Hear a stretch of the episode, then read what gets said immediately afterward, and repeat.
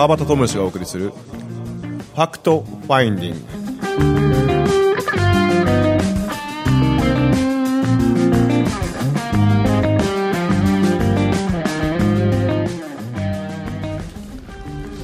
はい、えー今週も、えー始まりました。 Fact Finding です、えー午前11時皆様、えーいかがお過ごしでしょうか？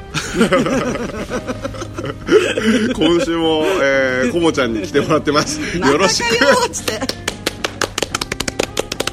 何やってんだあいつらみたいな。先週ねはいはい。聞いてくださった方はね、はいはいはいはい。分かっていただいてるんですけどね。まあ、今週を 今週初めて聞いてくださった方にもちょっと、あのーこう知っていただけるように。ここは何ですか？ごえっ、と深川不動不動尊不動尊ご利益通りご利益通り。人情深川成田山呼んだだけやけど。ね 呼んだだけそうそうそうそう。でまあそんなところでちょっとおしゃれなカフェで。そうですね。うん、いいでしょ？このセレクト。縁縁側的な。あそう縁側ね。うん。朝日をちょっと浴びながら、うんうんうん。えー収録しているわけでございます。はい。はい。で先週のなんかこう話で、うん。まあ、いわゆる幼少期にそうそうそう人間ねこう遡ってっていう話だったよね。うんうんうんうん。あれ個性心理学上でも、うんうんうん。やっぱそのあそりゃそうか。選んでますもんね。子供はその生まれる瞬間を。そうそうそう。だから池川明先生。ああもう大好きですそう、はい。今回に私の支援もしてくれてあーそうなんすか。うんあの素晴らしいメッセージをいただいたあの障害を持って生まれてきた子っていうのは、うんうんうんあのギフトだよっていう言葉に心を打たれたりとか親を選んで、ねうん。子供たちはこの世に生まれてきているっていうね。はいはい。親のためにお役立ちをするために、この世に生まれてきたんだよっていうことをね、なるほど、うん。えー。僕そういう話大好きなんですあ本当ですか、はい。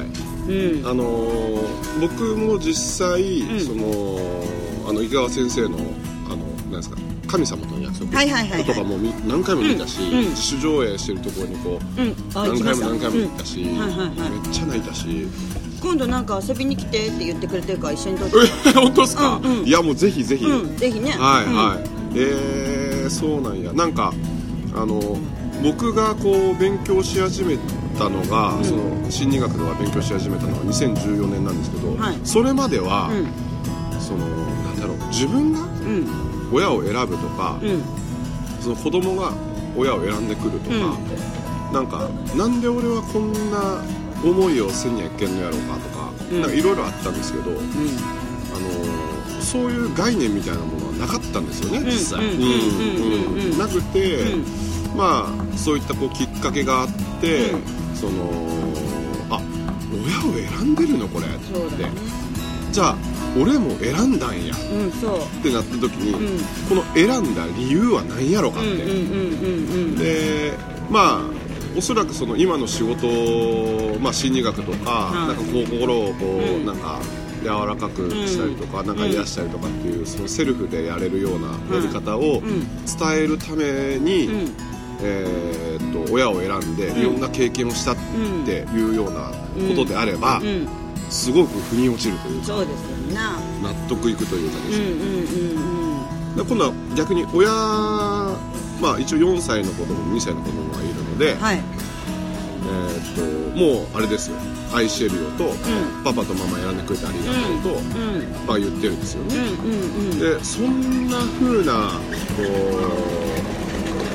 ういうような父親になるとは、まあ、全然その若い頃は思ってなかったんですけど、はいはいはい今とてもそういうことを大事にしてる、うん、あの本当に子供の子育てって、うんあの親が育ててるわけじゃなくて育てられてるはいっていうことが分かるのって、はい。成人した子供を見た時にはい振り返って思う、なるほど、はうん、うちはもうあの二十歳を超えたので、もうそれでこう振り返った時にうん。その子供の人間性とか、人間として見た時に、うん。いや素晴らしいなこの人。っ てあのいつも言ってます、えー、そうか、うなるほど、ん。えーなんかこうなんなんかちょっとスピ系な話をすると、はい。なんかあれなんですけど、まあ、ある方僕あんまりそういう人とこう携わることはなかったんですけど、まあ、あるちょっとした出会いで、うん。その要はこう前世が見えたりとかはい。はいそういう人がいらっしゃったんですよ、はいはいでそのもうドンピシャいろいろこう当たっていくんですけど、うんうんうんうん。あのーまあ、息子がそのうちの嫁さんと俺を選んだ、うん。こうなんか理由みたいなのってあるんですか？ってこうその人に聞いたら「うん。あー」とか言ってん。言って、ん。であの、まあ、前世でん。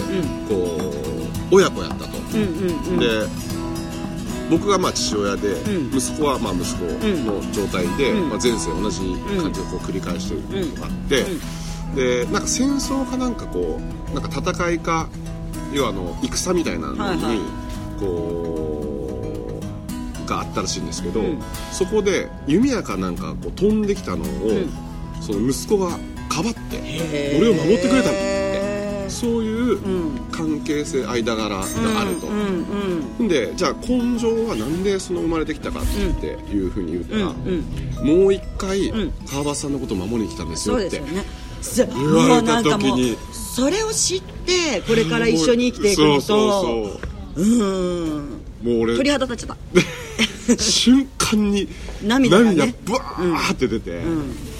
マジかとか思って。んうん。そうそう。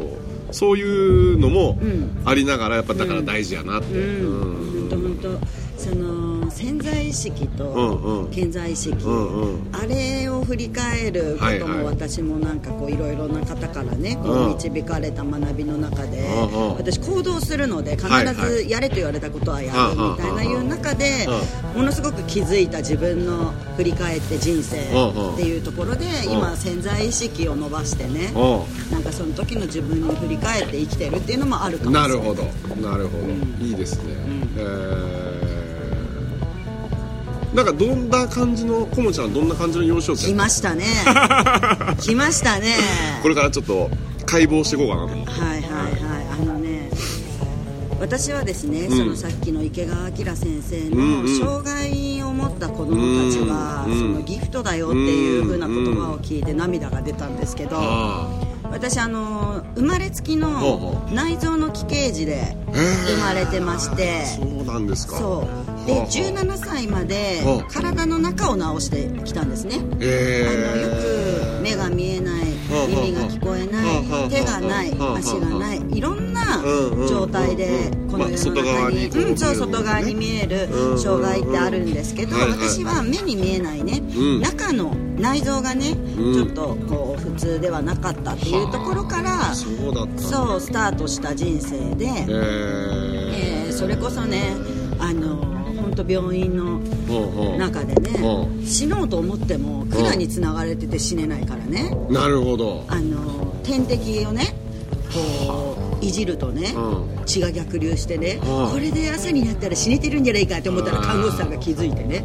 あのなんか手の届かないところに手刺されたりとかねそれすら叶わないのかとかね。え。なんかそんなことを考えてきた人生で。それはもうなんかそれ何歳ぐらいの頃から？私はだから体がものすごく弱かったのでうん。あの17歳できちんとこう腎臓の管直したりとか腎臓系のことを直したりとか、まあ、他にもいろいろあの細かくはあったんですけどまず生存維持みたいないう部分で正常に戻すっていう手術をね17歳でしましたので。はい。僕も実は三小学校3年生の腎臓をやってるんですよ急性腎なんかそんなつながりもあるんですかね。うそうだから教育っていうねんうんうん。いうところを私はこうん。うう受け取らないで、うん。なるほど。ビーンって来てしまったのでなるほどね。それこそ地球は難しいですよ。なるほど。そういうことか。そう。だからいや教える、まあ要は学校にそうそうそう。行くとかそういう枠にはめられるようなことがある意味なかったた。とそう。それが逆に良かったと。なるほ思えるど今があるからこそその教育って教える育むって書くじゃないですか、教える育むね。何か知識を、うん。ある人がない人に教えるうんうんうん。っていうこうできてる人ができてない人に教える。うん。みたいなそういう考え方じゃなくって、うんうんいや全ての人からうん。学ばせてもらって、共に育んでいくのが教育なんじゃないかなっていうところで私は人材教育事業株式会社コモちゃんっていう名前はもうね名前がねもうね。そうそうそうそうそうそう、えー。うんっていうところに至ってるんですよね。なるほどね。だからそれってね別にこうみんなにベラベラ喋ることでもなく、こうやって講演会とかね、セミナーで出会った人、自分の身近に来た人には素直にね私ってこういう人間だからあの分からないことがうん。たくさんあるので、今でも、ね教えてください、もうこれで生きてきてるから。なるほど。うえーなんかますます好きになりそうです。ん、イエーイ、う んそうだからあの知らないってね、うん。ね、知らないだけであって、うん。やっぱみんなそれぞれ人生いろんなことを重ねて生きてきてるからこれから先はそれをこう伝えてね。うん。なんかあの僕実はそのまああのし文明さん師匠の、えーと一番弟子であるん。氷室優さんの事業ん「生き塾」という。生き塾ね。うん。はい。それを新潟でですねうん。今始めたんですよ、まあ、この放送が流れる頃にはもう多分スタートしてるんですけどまあまあ、えー、と実は昨日、うん。あの初相談者の方があいらっしゃいました新潟で。どういう相談なんですか？えっとね、まあ、中学校3年生なんやけども、うんうんうん。まあまあそのちょっとこうひ引きこもりがちみたいな去年引きこもりがちになってしまって、でその、まあ、冬ぐらいからもう学校に全く行かなくなってしまったと。ほうん、で、まあ、最初はその要は無理やりじゃないけども、うんうんうん。その親は学校に行かせてたみたいな、でだけどそういうこうなんですかねのって逆にこう息子からするとグーってこうねきますよね。私、今回あのクラウドファンディングでうんうん「バカだ」っていう活動を広めたいというの中には、不登校の小学生と出会った。ところからさやねと出会ったところからなんですけどさやはこのバカだの活動でクラウドファンディングこうしてる途中にねうん私学校に行ってみたのっていうふうに言ってくれて マジでってどうだった？って聞いたらねめちゃめちゃ楽しかったと。ね、でその学校に行った自分をみんなはすごいって言った、うんうん。ね、でも私ちょっと疑問だったんだよね、うんうん。学校に行った自分がすごいんじゃなくって、そこに涙涙にね嫌なのにうん。親に手を引きずられて学校に放り込まれている、うんうん。その子たちの方がすごい。って言ってて、いややつはやっぱすげえな。うん、そうその言葉に私は深いなーなるほど。な。これね多分ねうん。答えやねういやー深い。んでしょ？だから彼女このファクトファインディングに出たことあるんですよ。おそうなんだ。そうそうそう。そうそうそう。だからねあのバカだの活動にはね彼女はもうものすごくいつもねあのえー一緒にね楽しんでやってくれてて彼女も生きる目的が楽しく生きるってういうん。一緒なのでね。あのさやによく私怒られてますよ。あ のそれ本当楽しいの？みたいな。こうもうじゃんみたいな。いやあの子はまああのなんですかねちょっとこうレベルが違いますよね。いやだからみんなね小学校3年生っていう枠で見るから、うんうん。小学校3年生なんですよそうそう。見方がね、うんうん。でも私はそういうふうに思ってないからめっちゃ大人やよね。うん。この子すげえと思ってうん。あのこの子から教えてもらおうと思ってるから。だって小学中学校高校その当時はですよ。そのラジオ、ん出た。どんぐらい前か半年ぐらい前かな、うんうんうんうん。中学校高校行かないで私大学行こうかなって言ってましたもんねだからね、うん。日本の教育っていうものがね、うんうん。小学校3年生は小学校3年生と一緒にいなければいけないっていうんだけど、小学校3年生で高校生の勉強ができたらね。もうねいいわけですよ。いいわけですよ。うん。で人間形成的に勉強の部分ではそうかもしれない、うん。うん。うん人間形成的にもねもっとこう社会には学ぶ場っていうのはいっぱいあって、うんうんでいやなんかバカだもんね。バカバカしいことを真面目に極めなか ったら何してんじゃっていう感じだけどはいはいはいはい。でそれを企画してくれたりとかね。えーうん。なるほどね、うん。そうだからそのなんていうんですかねこうえっ、とですね。例えば、これ陰陽の話になるんですけど、その要は明治から富国強兵みたいな感じで、まあ、要は集団行動を、えーすることによって国力をつけていこうとはいうところのこう要は集団、大勢っていうところから、大勢こう極まったら要は、例えばそれは陽極まったら今度は陰に傾いていくわけですよね。陰に傾いていくっていうことは、例えば一人でこもったりとか一、人でゲームできたりとか、なんかそのこの間あの三幕出元三幕出版の直樹さん、鈴木直樹さんもさあの出てくれたんですけどその要は一人で神社に行くとか一、人でヨガをするとか、そういう一人でこうできることがだんだんだんだんこうそのバランスをこう整えていくっていうような、でその部分で言うならばあの、まあ、引きこもりとかニートとかっていうのもその陰の部分の極みというかだからこれが悪いとかいいとかではなくてその枠外にこう枠の中にはまらんかったら、ん。はまらないなりの生き方があるんだぜっていうことを伝えていきたいですよね、同じですね、はい。はい。まさしくね、はい。はい。うん、そうなんですよ、ん。うん。でもちょうど多分、その僕その10代後半とか20代前半とかの、えー親御さんって多分、あのこうあるべきだ、あるべきだのなんか最終世代というかそうかもしれない。この辺でね。もう切り替えていくというか、うんうんうんうん。切り替えていったところのその、あのさややったりとかね、うん、そうそうそう。だからなんかこう今までの常識とかね、うん枠っていうものは、うんうん。これからの非常識になっていくと私は思ってるし、なんか今まではそうやって叩かれてきた自分っていうのがもう何十年であるから、うん。こそ今の今を私は精一杯生きたいっていう自分にシフトしているから、うんうんね、世の中の枠組みの中で生きてたら外れてることもあるかもしれないけど、うんうん。私はいい気分で生きるっていう人生の目的を達成するためにそうしてるんだって、自分でポジショニングっていうんですか？そう そうですね。本当やね、そうそうそうそう。まあ未来のねワクワクのために今この瞬間をしっかり生きていくという。そう。うん。えーそうなんかうん、まあ、僕なんかもこう列に並べって言われたら並べない人やったんで、はそのうん。まあそれが普通とは普通なのかどうなのかわかんないけど。だけどそのねその生き塾の新潟のこい、うん、う相談してくれた親御さんも、ん。やっぱりこうこうじゃなきゃいけねえんじゃねえかとか、うん。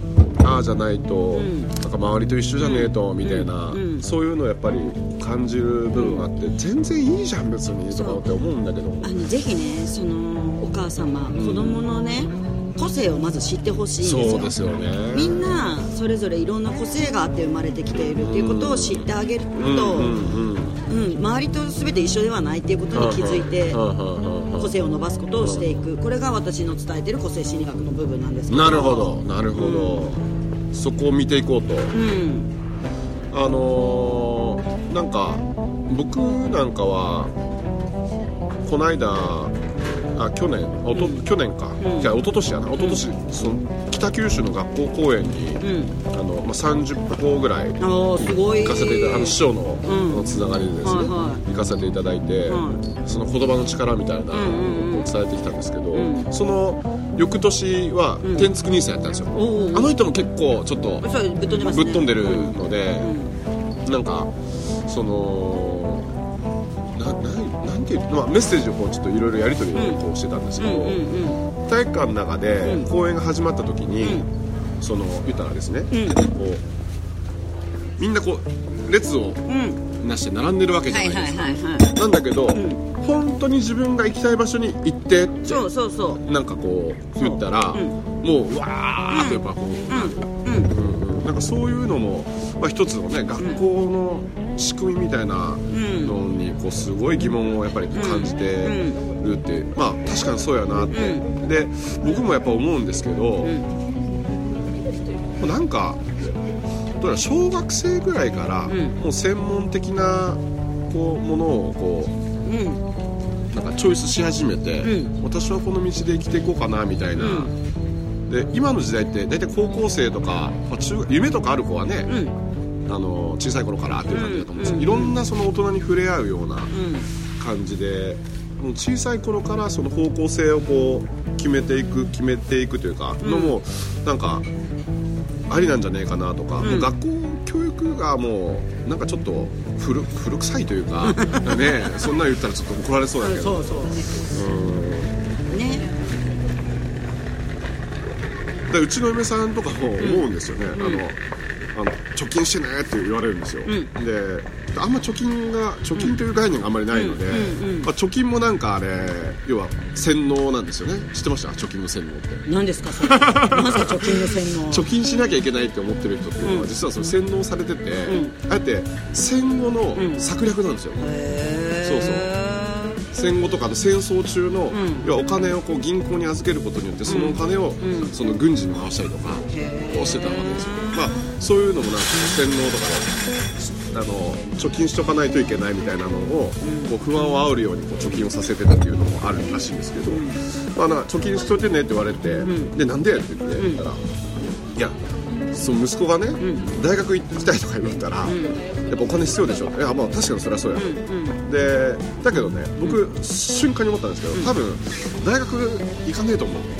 うんうん。で奴らが、まあ1415年後ですよね、1415年後はもう日本めっちゃ変わってそうそうると思うんですよなんか大学行ってとか、んなんか高校出てとか、うんうんなんかそういう時代すらなんか俺はなくなってる感じがするので、うんまあまあその先を見ると楽しみですよねどうなるそうなんかねお金ってね、う私も全ての出来事をこう理屈で考える脳みそがないので、うんイメージで捉えてるんですね。はいはい。だからこうお金ってこう羽生えてると思うんですよ。あのピヨピヨピヨピヨピヨピヨってね。あ届いそうそうそうそうであの飛ばせばうん。戻ってくるんですよ そうねだよね。貯金ってなんかこう金庫の中みたいなのに閉じ込めてたら飛べないじゃないですか。ってことは循環しないみたいなそうですよね。そんなイメージ。はいはいだから気分よくねいい動気分で。物園の中にいる白鳥みたいな。あそうね。飛べないみたいな、ね、飛べない。渡り鳥。まあ白鳥って飛ぶのか。あ飛ぶアヒルと勘違いしちゃってる。マジおもろい。あーそうかそうですよね、ん。羽羽生えてますもんね。羽生えてるのね。うん。そう。イメージねこうバーっとね。うん。だからこう気分よくだからもういい気分で生きるっていうのが私だからうん。気分よくそうそう。ね。最高ですよ。うん。でもそんなん言いながらさ、うん。こうやってコーヒー一杯を飲む、ん。自分一人で飲むコーヒーうんうん。っていうのは私割としないんですよね。あそうなの？あの、えー。人と飲むから投資になるんですよそのコーヒーはあのえー。一杯なるほどの時間とお金がね。だから人とってすごい学びあるじゃないですかこうやって。時間を使うことも、ね、有限な時間の中でみんなこうやって時間を使ってたりお金を使ってたりするっていうのすごい面白いなと思って、またこうなんですかね。好きな人とうん共有できるというのもまたいいですよね、そう。で会うタイミングで必ずこうやって時間ってやってくるし、うん。それってあの与えてもらってることだから、うん。それをじゃあ全力でうん。楽しく、ん。いい気分で、うん。笑ってどう過ごすかだけだから。なるほそうですね、聞きましたか？皆さんすごいいいこと言ってますよ。本当に。はい。まあね、こうもっと簡単に考えればいいのに。そうシンプルなんですよ本当は物事って。みんなね頭が良すぎる。うん。うん賢いなって私は思うんですけどね。あもうバカでよかった。だから忘れるわもう忘れちゃってるんですよ。みんな。そのもともとコモちゃんだったわけですよ。はいはいはいはい。みんなね。はいはいはい。まあ俺も含め。ん。もともとその子供の頃は、もうもうやりたいことはやりたい。やりたい。やりたくないことはやりたくない。全力で泣く。泣く、うん。そうそうそう。もう全力で拒否するそうそうそううそうそう。そうそう見て見てっていうやつですよね。そうそうそうそうそう、だけどなんかその、まあ、あるところから、ん。そのこうじゃなきゃいけないとか、うんじゃなきゃいけないそうね。枠組みみたいなのがうんうんうん。入り始めて、で、えっと価値観みたいなのとか、うん。あのーこう入っていくことによって、うんえーそれの本来の自分をこう忘れてしまっている、うんうんうんうん。うん。これはですね、だから本当にシンプルな考え方で生きる人間がねそこに気づいたらね、うんうん。ものすごくハッピーにうんうん生きれるのよいやーすごい役割ですね。そう考えると。ねえなんかそれに気づけたことも良かったし、まあなんか人にどうこう言う前に私自身がうん。幸せになるために生まれてきたことに気づいてるのでの。信じてますので。そううなんです、ん。最高です。あの、うん。いつも思うんです、んあの誰かを喜ばせるあためにとかそんなんそんなんもう大きなことなんですよ。そう自分が喜んでることでそうそう。誰かが喜べば一番ベそうそうそう、ストですからねその通りなんですよ。だからそこもシンプルでしょ。そうですね、うん。もうその結構それで苦しんでる人いるですよ。多分。います結局ね。なんすか。えっ、とまあ人の喜ぶ顔を見たいっていうのもね、うん。その意図と動機の中であるとは思うんですけど、ん。結局その自分がやりたくないことで人を喜ばせてても、ん。その犠牲心でしかないというか、だから自分にまずはこう自分が喜ぶこと、ん。で相手が喜ぶ、ん。でその喜ぶ顔を見てまた自分が喜べる。と、うんそんなねそえーっと感じが一番ベストかなと、うね幸せがコップから湧き出てるものを与えれるんであって、ね。足らないものはシシャンパャンタワー。ーこれもエコー。はいはいそうですよね、えーいやいやいや。深いね。やっぱりあのーメールをこうやり取りした時の、うん。あのーあこういう感じになるだろうなっていうの、イメージ通りでした。あ本当ですか？っていうかうんまだ始まってないから。こっからやから。こっからこっからバリバリあのーあの楽しい 楽しみ事がありますから。いやー面白い。いい天気やし。なんかもうなるようになるでしょ？このいいようにね、もう本当に、うん、私たちカフェでいちごごちそうになってますからね。そうですから本当に、メニューにないね。売り物じゃないいちご食べたいって言ったところから あの出してくれましたからね。ほら来た。みたいなほら思えば叶うんだよ。言えばいいんだよ。そうそうそうそう、まあ、無理だって思うことないですからね。なるほどなるほど、いいね。ねまあ時間をとにかくその私服を時間私服をこう追求するん。時間っていうのが、うん。とっても重要ですよね。そうです。いい気分で行きましょうよみんなも、もうやりたくないことなんかやってる時間がねそうなんかこう嫌な人に感情を揺さぶられる時間もいらねえ。あーいいと思う、まあそれだな。うん。そりゃそうそうそうそう。いいなんかいい気分で生きてたら、うん。いい気分で生きてる人しか出会わないっていうのも感じることですね。そううん。ね。うん、引き寄せじゃないけどうんやっぱそうじゃない人はこう逃げてってくれる？うん、うん。そうそうそう。逃げていく背中を見て全力で逃げるみたいな。じゃあねーまあまあ結局なんなんですか。まあ僕のそのポジショニング的な感じで言うと、はい。結局全ては自分が作り出してると、うん。その通り。うん。だから前後で言うと、まあ、一切唯心臓とかっていう言葉があるんですけども、えー、と全ては、えーただただ自分の心が作り出してる、この世界やと、そうん。まあ、フィルターを通して見てると。うん。なんかこうそういうのもね、えーまあ、今日聞いてくれた人は本当。もう本当元気に、うん。ねこうなってほしい。うんもう楽しみを探そうぜ。みそうそうそう。おもろいことが そうそうそうそう。探しましょう。感じで。あっという間のはい。30分でしたが、本当あっという間ですね。はい、まああのー今日も元気に皆さん、えはいー。と大きな声で笑い。笑い。楽しみをつかみ取ってください そんな感じで。じゃあね ありがとうございました。